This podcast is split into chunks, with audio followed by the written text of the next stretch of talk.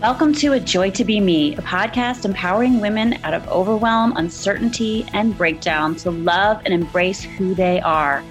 Tune in to learn how to avoid the pitfalls of burnout and start following your ultimate bliss.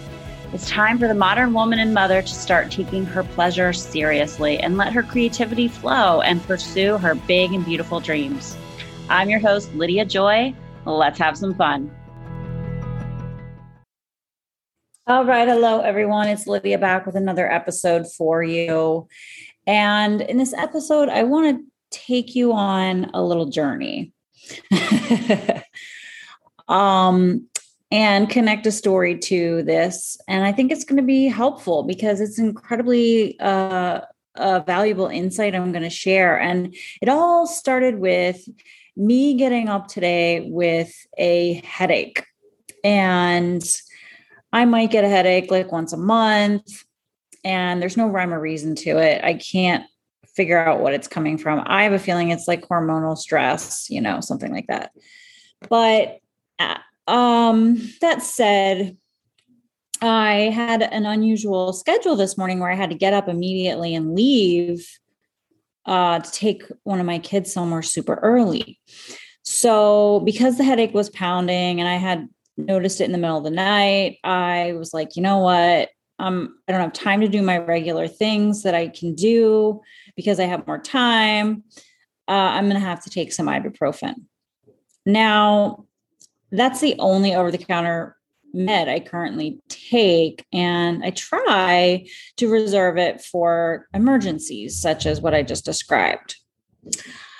And so, um, ibuprofen is known as a non-steroidal anti-inflammatory drug. There are many, but I think we all probably can be familiar with this.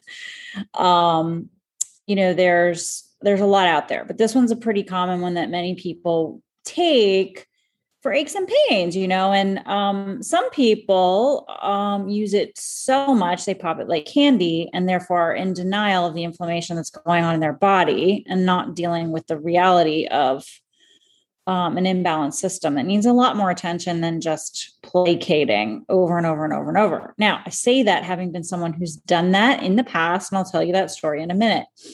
But millions of doses of uh, non-steroidal anti-inflammatory drugs are taken by Americans every single day, every day.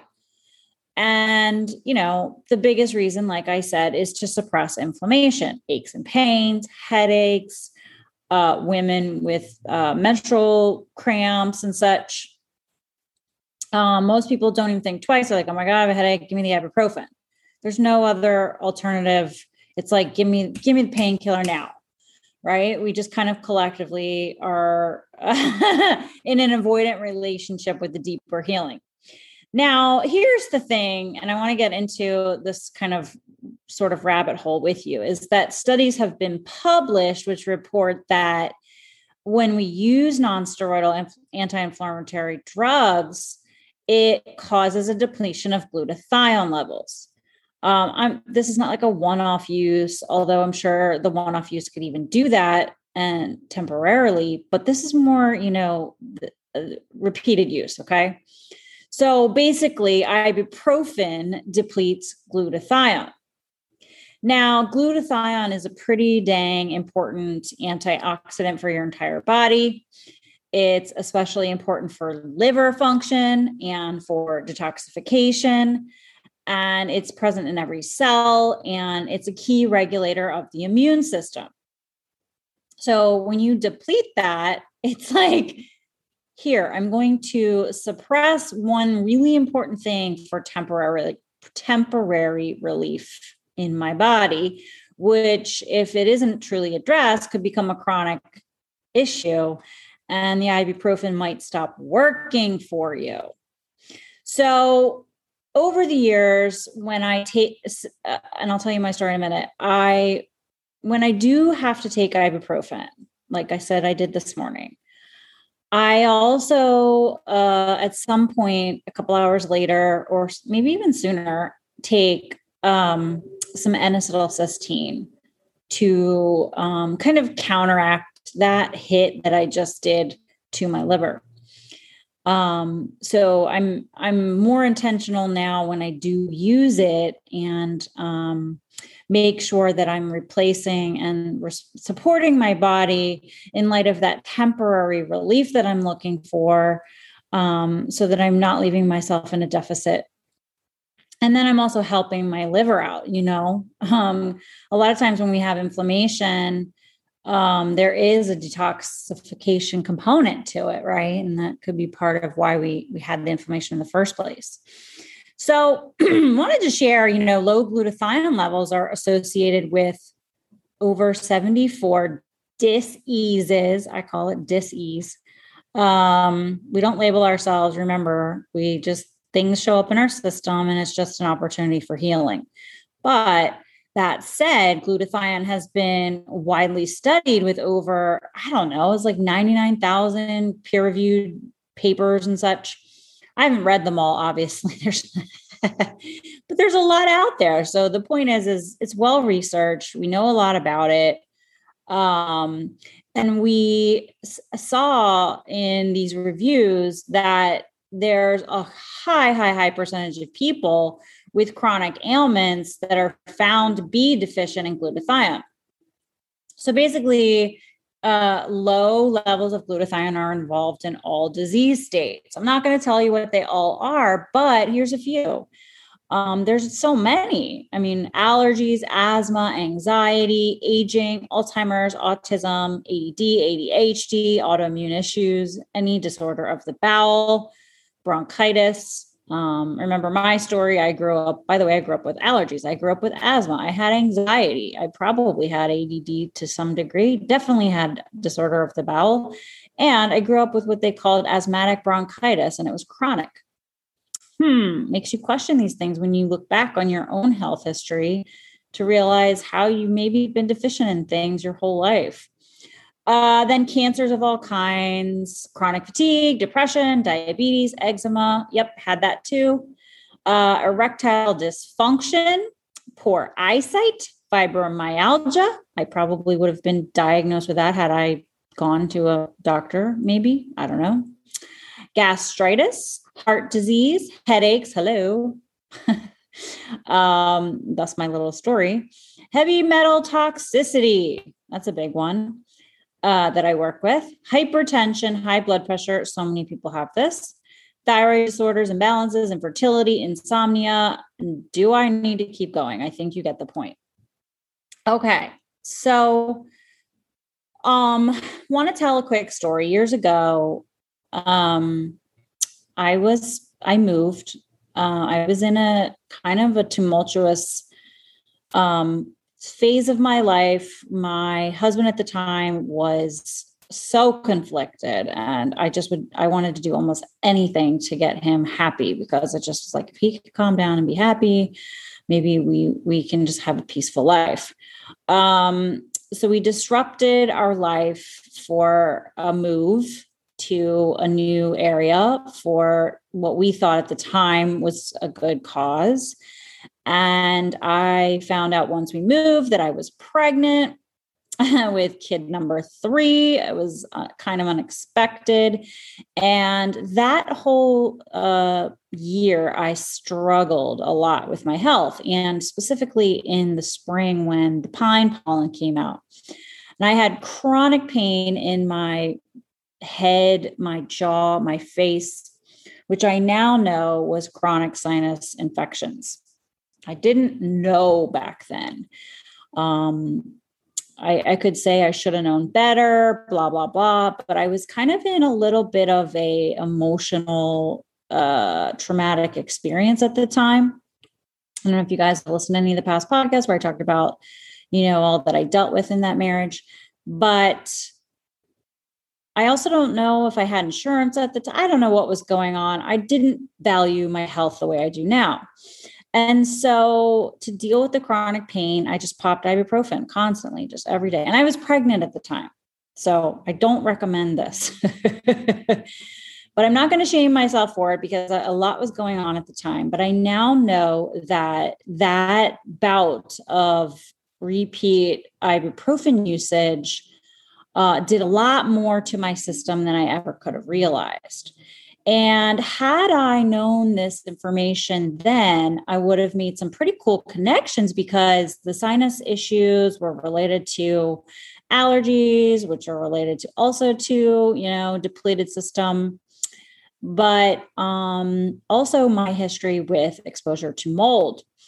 And one of the things that I figured out uh, in my mold journey was uh, using N-acetylcysteine, which is a precursor to glutathione, to uh, help with lung and the sinus uh, pain from uh, sinus flare-ups. And so, you know, I just, I, I share that to give insight to maybe someone else before it's, you know, they go down the path that I did with repeat ibuprofen usage, um, you know, because it, it will take a toll on your system and set off a spiral of issues. And then, you know, it'll take some time to recover from.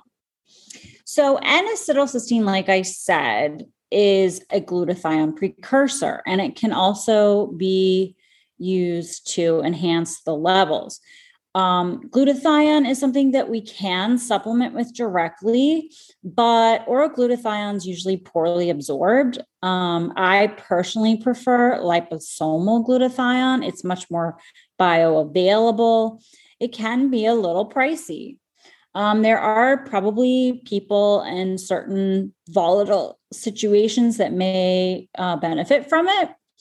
Um, in the short term, but people always ask me, like my students ask me this, people ask me, do you, do you recommend glutathione supplements? And I'm thinking, well, it really depends on the person. And, you know, if we're looking for a Band-Aid approach, you know, it could help someone for a short term, but we always want to think with the end in mind of how can we, how can we make this work better on its own? Like, how can we support it be, to be produced on its own? And how can we avoid depleting it?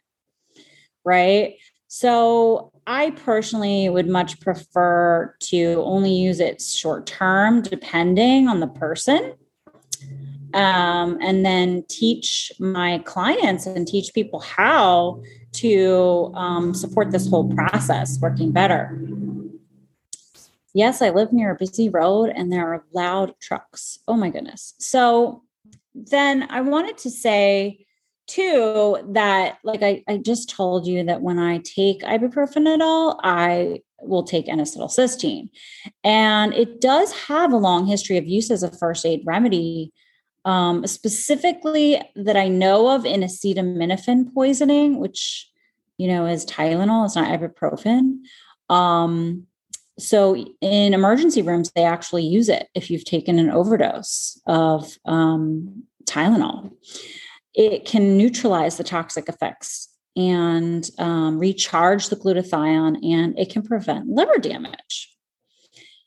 So recently, I don't know if you heard of the whole little debacle and the F D A thing and them wanting to like limit our ability to get access to N-acetylcysteine because of its role in helping uh, people recover from COVID. God forbid we have any simplistic remedies for this. Um, but Doctor Mercola did a, um, article a while back that I found, and, um, he, he spells out a lot of stuff in there. I think it was back in the fall of twenty twenty. Um, and it, he, he said it could be used against COVID. And there's a lot of um, mechanisms here. I don't want to spend the, the podcast talking about that. You could find the article yourself. But basically, you know, N-acetylcysteine can inhibit viral replication. Um, it can help inhibit pro-inflammatory cytokines. Um, and it is being used, I believe, by people as a therapeutic agent for SARS-C o V two. Um, lots of insight there. Uh, if you want to read about it and find out about it, if you're still concerned about that, um, you're someone who just wants to know how to support yourself and you're not planning on getting the jab.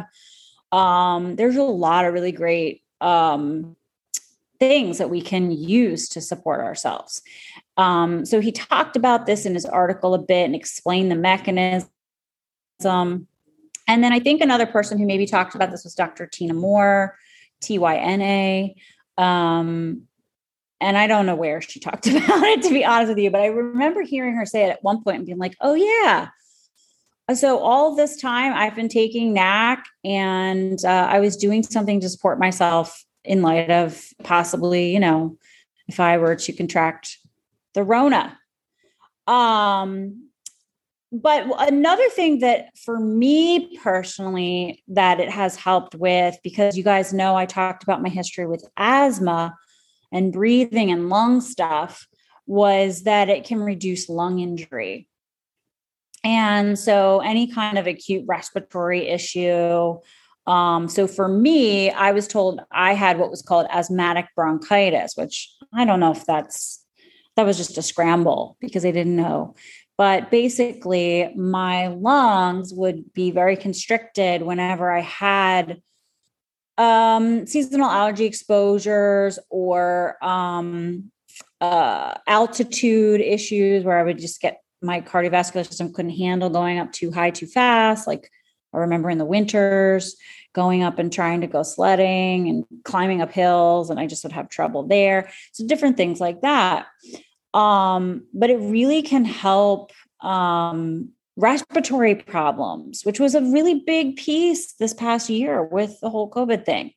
The other aspect was that it protects against blood clots, and it really plays a big role in um, the vascular system and really keeping um, this, this, this um, oxygen exchange in the vascular system to help with the lungs. So that's just me saying that in the most simplistic way, but you can go and do more research if you really want to.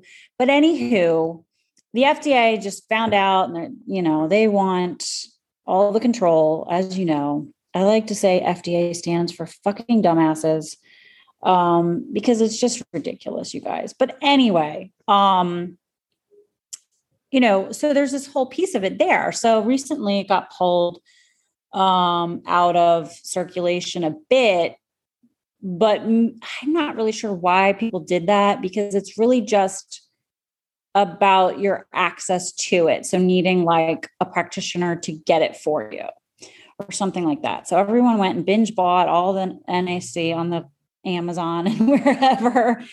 Um, and listen, then my clients couldn't get it, you know, because people did that, which is kind of annoying, but we still have access to it. Um, it's back in stock in my dispensary. So um, I'm just want to let you guys know it's a, it's a really um, powerful tool to have in your arsenal. Um, it, it's, you know, maybe something you want to consider. Um, you can check out my dispensary for, you can type in N A C or you can type in N-acetylcysteine. By the way, please don't hoard it. Like, we still have access to it. It's still available. And people who are sick need access to it now. People who are struggling with seasonal issues, they, they need it. um, there's, I don't think there's any reason to hoard it. I mean, buy a little extra, but don't go crazy. Anyway, that said, there's other ways to support glutathione production as well. And um, I personally use a lot of nutrient support in all my client mineral balancing protocols that really are also supporting this um, production, right? So we have to remember that. We have to remember that, you know, going back to when people ask me, should I take glutathione? It's like, well, in the long run, what you really need is the functionality and the nutrients to help support with that. So there's a lot of nutrients that really help increase glutathione production, such as whole food vitamin C, not ascorbic acid. I did a whole podcast on that. Uh, vitamin E, selenium, magnesium, B vitamins. Um, I'm not here to tell you go take them. I'm not here to tell you how much, um, but these are common nutrients I give to my clients, you know, and it's, um, they're pretty core uh, uh, elements we all really do need. Um, so it's just important to be thinking more holistically about this versus like, oh my God, I got to run out and get this thing. It's going to do all this stuff. Um, you know, it does work better in the presence of the nutrients that support it. So just keep that in mind. But here's the thing, glutathione actually really protects our liver and supports uh, also ceruloplasmin production. And ceruloplasmin is our number one antioxidant protein. Um, and so basically, um, we need it, uh, we need the ceruloplasmin production to be robust as well, because um, glutathione and ceruloplasmin have a role. They play together and they work together. And so, like I said, ibuprofen really screws up your glutathione. Well, it also destroys the copper bioavailability of the cell by also uh, kind of wrecking that glutathione and ceruloplasmin uh, production and combined role that they play together to help take copper to different places so that it can essentially support your mitochondria to ha- to really breathe and have cell respiration and therefore energy. So I, you know, there's this huge ceruloplasmin mineral balancing piece that uh, is also involved in, you know, just something as simple as like most people do and take tons of ibuprofen, you know, um, and they don't even have any clue how much of a, um, a kind of like a train wreck that could be around the corner. Um, and so I told you guys about my burnout, my, my total burnout in my mineral balancing uh, work for myself was I had all four of my minerals totally burned down. I had no copper. Um, and you know, that pattern really makes you more susceptible to deeper imbalances, and, and it's not easy to pull out of. And I'm seeing it more and more, to be honest. I'm seeing a lot more people in this like kind of burned out state. And of course, there's the whole mold piece for me, which certainly didn't help. And I was more susceptible to it and such really taking hold and, and, and making it uh, hard on my system to um, repair as quickly as I would have liked.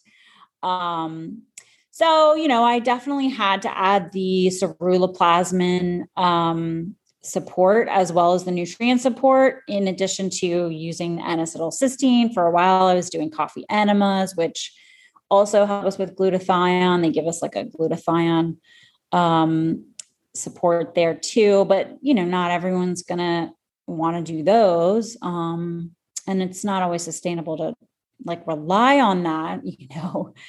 Um, So it really helped me to start, you know, rebuilding all of that in one fell, fell swoop in a plan. So um, just thought I would share that today, because to me, it's so interesting to kind of go through these stories to connect big dots that really have, could apply to a lot of people, right? So the big takeaway here is that, you know, we want to be thinking more uh, critically about how we approach our health. We typically are very collectively lazy about this. I mean, I'm not trying to be rude here. It's just true. Like, think about it. I, whenever I'm um, out of my little health bubble of all, of, you know, hanging out with all my health people, and I talk to regular people on the street, I just overhear conversations like, you know, people are just taking meds and over-the-counter stuff, like with like like without any thought, and then continuing to do things that aren't kind to their body, and never thinking about this stuff ever, ever, ever. And you know, I want to put more education out into the world, because you know, it's really hard to come back from some of this stuff after years of misuse and such. And it's really hard to get good information and good intel. Um, so we, we all can do a lot better at taking really good care of ourselves. Really, if you are someone who maybe is re- reliant on uh, anti-inflammatory meds, you know, ask yourself some honest questions. Am I avoiding dealing with my pain? Um, is this what I really want for myself? Am I aware that this could cause deeper problems? You know, and um, yeah, I mean, maybe at the very least, try to do some healthy things to reduce the inflammation in your system. And if you do take ibuprofen, do some things to protect your liver. Um, but try harder to get to the roots, the roots, the roots, plural. There's no one root cause, y'all. That's ridiculous. Does a tree have one root? Does any plant have one root? We have this like common saying of like root cause in our, in our health circles. And it's kind of annoying, but that's just a little pet peeve of mine. But that said, hopefully this brings awareness to someone. Maybe somebody really needed to hear it. And it's just another kind of roundabout way of me showing you how the work that I'm doing with the mineral balancing is so vast, and it covers so many things, so many things that we have pretty much got wrong in the standard American lifestyle, um, you know, and that we have to recover and we have to um, redeem ourselves on. So anyway, Um, if you're interested in the Vitamin C podcast, go check that out. I also did a Vitamin A podcast, um, which you might want to check out too, because Vitamin A helps us um, produce ceruloplasmin. I'm talking retinol. I'm not talking like beta carotene. I'm talking animal sources. So I did a podcast on that. And, um, you know, I do have an online dispensary. I don't tend to like pimp out supplements uh, individually, because I'm a whole picture kind of gal. But since I just kind of taught you the whole picture story, um, hopefully you will use your own critical thinking and discretion on how you approach supplementation. Um, but I do have N-acetylcysteine in my online dispensary, as well as a liposomal uh, glutathione, which I like a lot. Um, you know, they can be helpful. They may not do like the trick that you want them to do without some of this other support. So it's not a Band-Aid, but you can check out my online dispensary for any of those kinds of things. And um, yeah, so that's it for this episode. I hope you enjoyed it. Thanks for listening to A Joy to Be Me. I will see you on the next episode. Please share this episode, tell a friend, or tag me on Instagram at Lydia Joy Me.